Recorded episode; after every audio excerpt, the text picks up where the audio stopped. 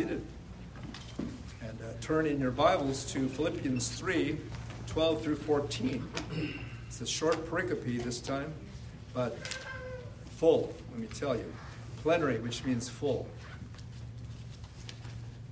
So, Philippians chapter 3, verses 12 through 14. Hear God's word.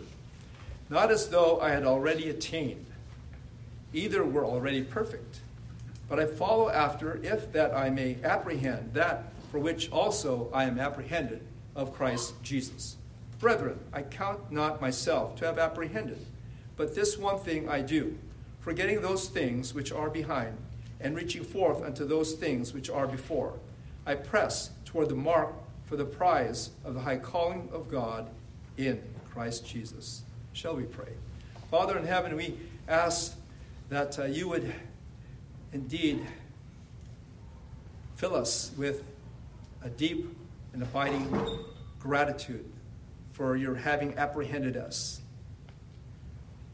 Apprehended us through your Son, Jesus Christ, from sin and from Satan and from the world, and having placed us lovingly and, and gently and savingly in your family.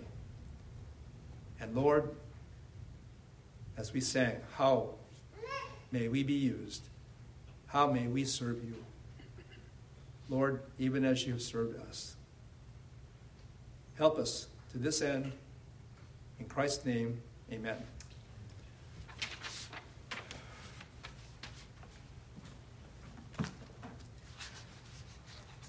Reaching for the prize.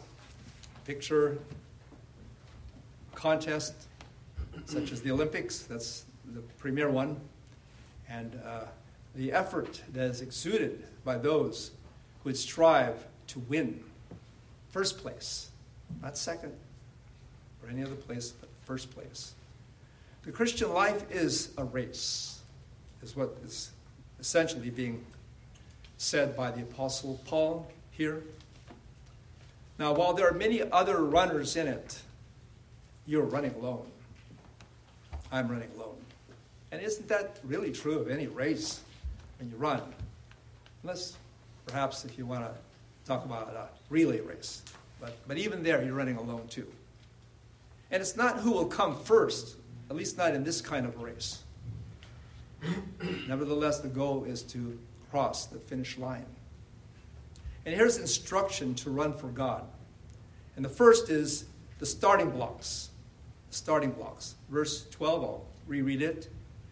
Not as though I had already attained, either were already perfect, but I follow after, if that I may apprehend that for which also I am apprehended of Christ Jesus. When he says I follow after, it's the word pursue. Pursue.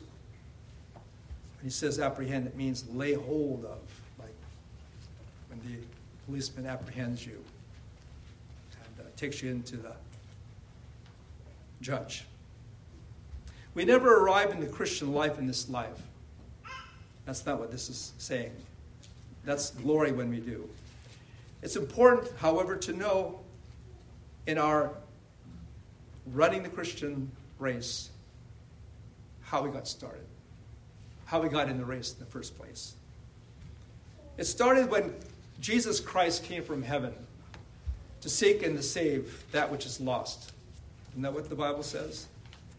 The Son of Man has come to seek and to save that which is lost. And pursue me he did over hill and dale, like that wandering sheep that I am, such as what is described in a poem, yea, a hymn that we are familiar with.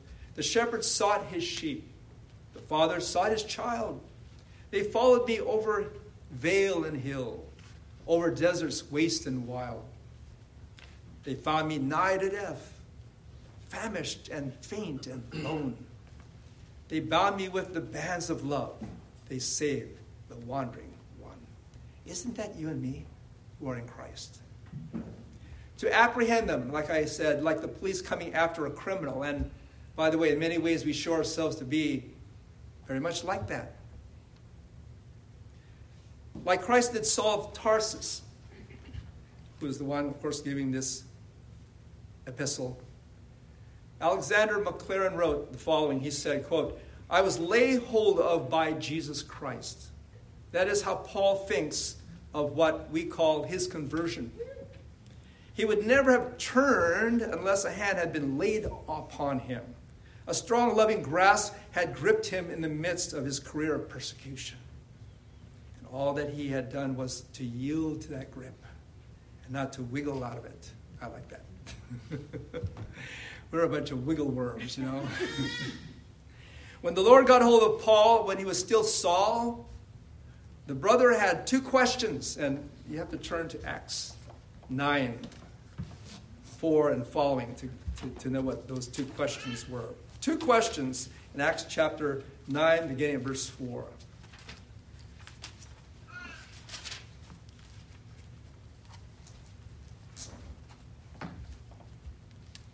Four through six. And he fell to the earth and heard a voice saying unto him, Saul, Saul, why persecutest thou me? And he said, Lord, thou Lord. And the Lord said, I am Jesus whom thou persecutest.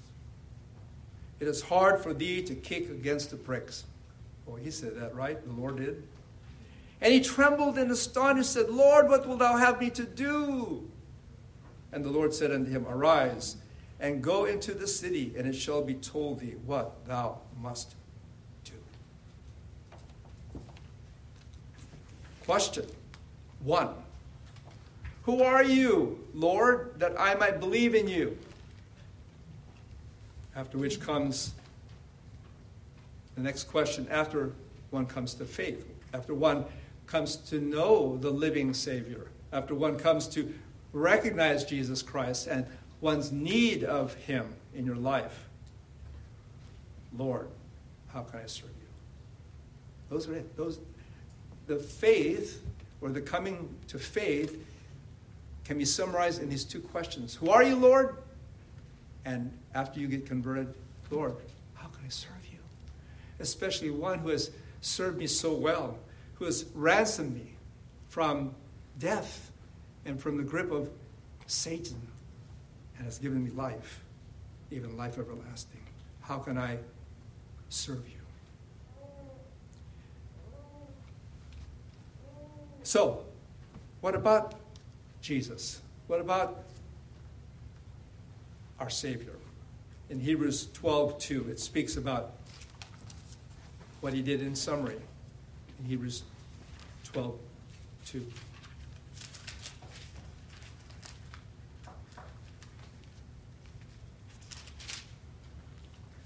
Looking unto Jesus, the author and finisher of our faith, who for the joy that was set before him endured the cross, despising the shame, and is set down at the right hand of the throne of God.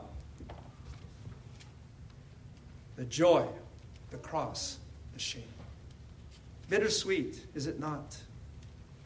This is the death of a loved one, even of and especially of one in the Lord.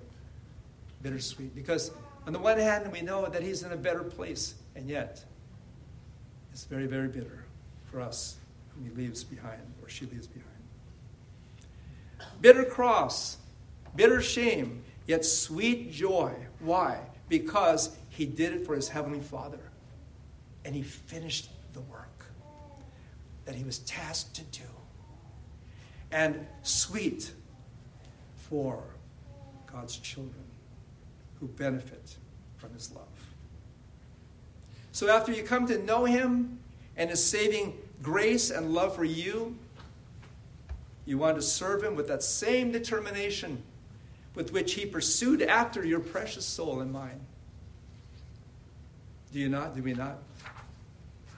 It says earlier in this uh, Hebrews 12, verse 1 and 2 Wherefore, seeing we also are compassed about with so great a cloud of witnesses, there are those that preceded us, described in chapter 11, a whole train of, of saints, patriarchs, and the like, and even some who weren't, who are just the dregs of this earth like, like the rest of us, okay?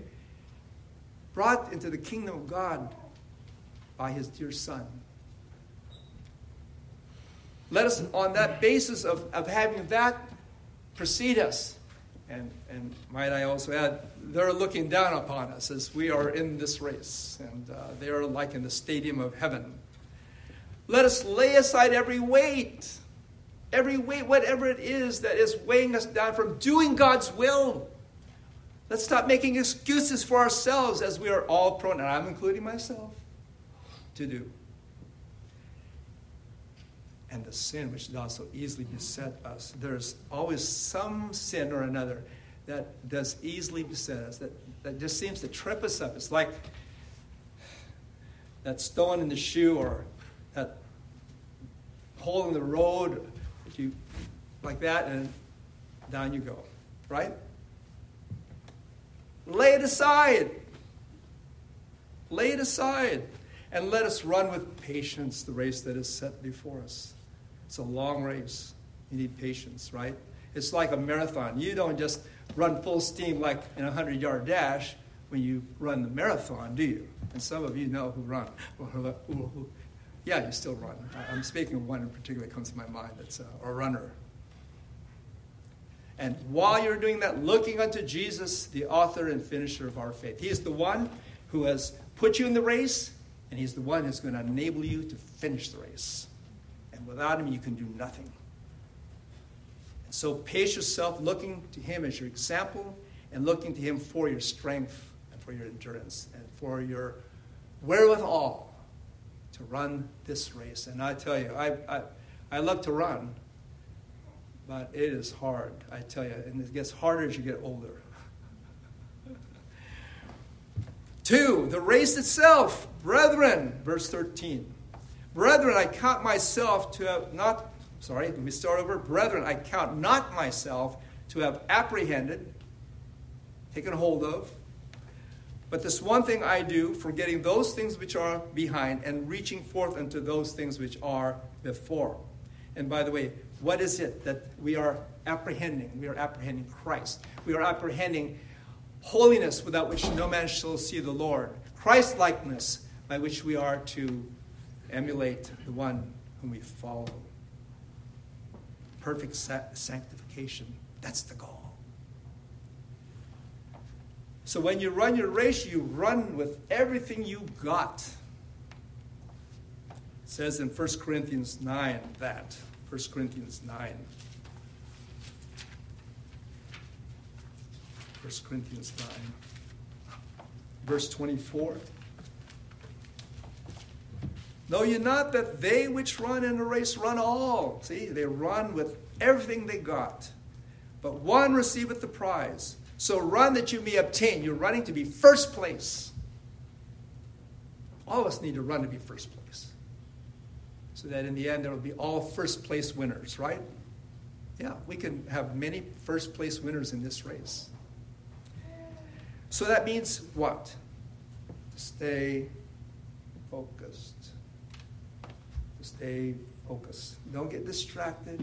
Don't start to look around and see the lilies, you know, and the, and the, and the, and the poppies and uh, the rabbit that scurries across the path. And, oh, oh, you know. Um, it's tough, let me tell you, to stay focused, isn't it? Can you imagine what it takes for those who train for the Olympics to stay focused? When they start them off, especially parents who want their kids to be in the Olympics, you know, huh, man, this is really, unless you're, you've got a gifted child, please don't put your child through that ordeal, okay? Because uh, not all are gifted. But if you have such a situation, imagine the training, the years, decades sometimes that it takes. It goes on to say in verse 26 I therefore so run, not as uncertainly. You can't run any other way. So fight I not as one that beateth the air. This is like a, a shadow boxer that's fighting his own shadow and not in the ring. You can't, you don't do that.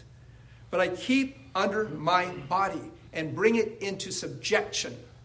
That's what it takes lest that by any means, when I have preached others, I myself should be a castaway. There was a time when I thought castaway is what we see in the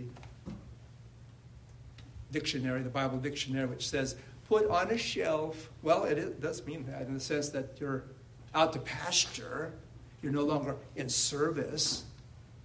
And, and that by your own volition in most cases. I mean, even if you're, if you're not well and if you had a, a life of service to Christ, you're still serving Christ. You never stop being that servant of the Lord. You never retire from service to Christ. But what that means, part of what it means to be focused, to stay focused, is that you don't look back. I talked about the sides, especially back. Like he says, like Paul says, but this one thing I do, forgetting those things which are behind. Forget about them. Definitely forget about your sins because if they're covered under the blood and they're as far away from you and from God as the east is from the west, you can afford to forget them. And especially, don't dredge them up and have a pity party when things go sour, when you do begin to get distracted. That's not good. Not good for your health. It's not glorifying to God, might I add also. But you don't look back because many a race has been lost simply by someone, a runner, doing that. Especially in this race. As our Lord, when He said, No man having put his hands to the plow and looking back is fit for the kingdom of God. Disqualified. Would you like to be disqualified? So forget the past. Keep reaching forward. Keep moving on. And as you enter the home stretch, and that's not just when you get old like me, okay? It could be whenever God calls you. Stretch toward the finish line. Stretch to cross that finish line. Give your all to Jesus. Give your all to Him who gave you His all. Yes, you're in a race with others, as I've said, but not against others. Your race, if anything, is against yourself. Let me have us look at 1 Timothy 6 11 and 12. 1 Timothy 6 11 and 12.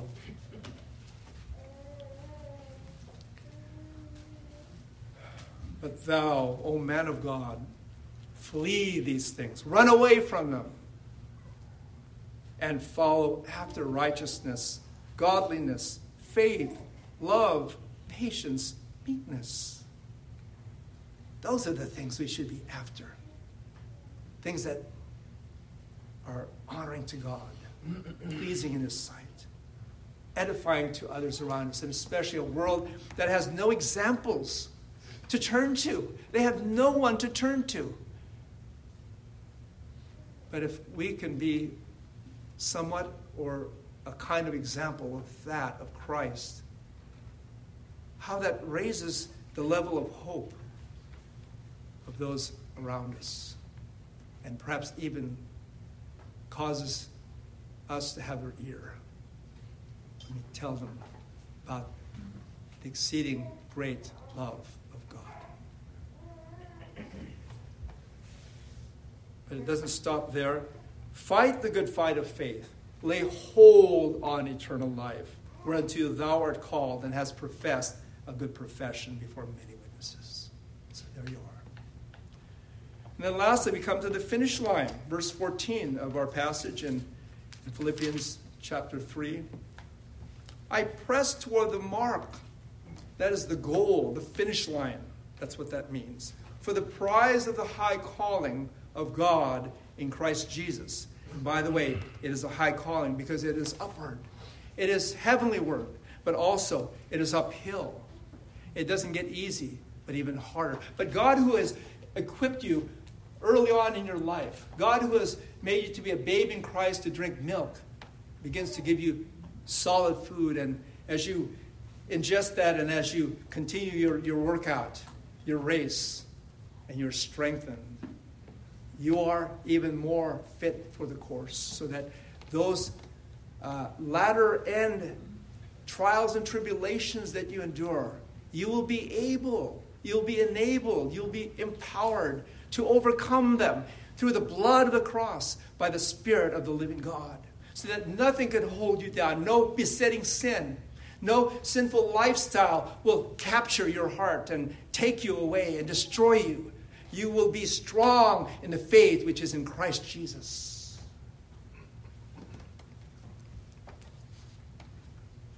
The goal is in the going, the prize is in the pursuing. Jesus pleases Heavenly Father. That's our example. For he said, And he that sent me is with me. The Father hath not left me alone, for I do always those things that please him. Is this us? Do you and I please God? Like it says in Hebrews 11, but without faith it is impossible to please God. For he that cometh to God must believe that he is, and that he is the rewarder of them that diligently seek him. I'll give you an example. You remember Eric Liddell, or Lytle, Little, Little, Little. Remember the movie Chariots of Fire? The British runner who wouldn't work, who wouldn't work, who wouldn't play, run on the Lord's Day in the 1924 Olympics. He wouldn't. He refused. And yet, God granted him a dispensation to be able to run in the Olympics and to win. Oh, those people knew. And they made accommodations, let me tell you, because they knew this man could fly. they wanted to see him do that. But that was not Eric's motivation, but his love for Christ and his willingness to do it lawfully. This is later on, and it's called The Last Race. It recounts how, as a missionary, he died in a Japanese internment camp in China. Matthew Henry said this He said, There's no getting to heaven as our home, but by Christ as our way. True believers, in seeking this assurance, as well as to glorify Him, will seek more nearly to resemble His sufferings and death by dying to sin and by crucifying the flesh with its affections and lusts. If ye then be risen with Christ, seek those things which are above, where Christ sits at the right hand of God. Don't set your affections on things on earth. For you are dead, and your life is hid with God in Christ. When Christ, who is our life, shall appear, then shall you appear with him in glory. In conclusion, are you reaching for the prize which is in Christ Jesus? Hebrews 10 34 and 35 will summarize this last question.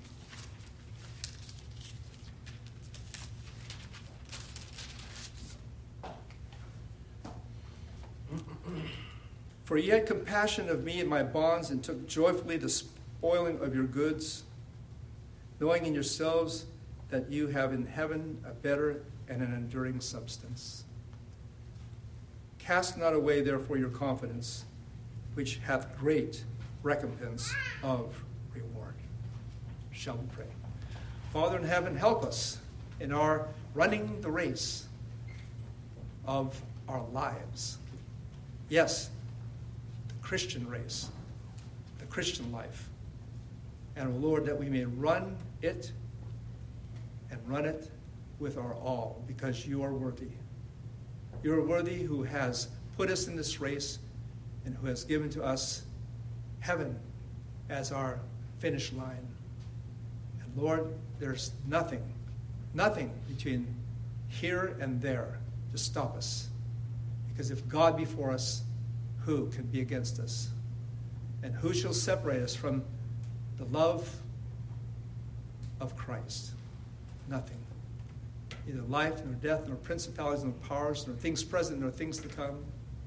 Nothing shall separate us from your love, which we pray in your name, Lord Jesus. Amen. Well, let's now sing our last hymn of praise, shall we? And that's 727 and stand as we sing this hymn, 727.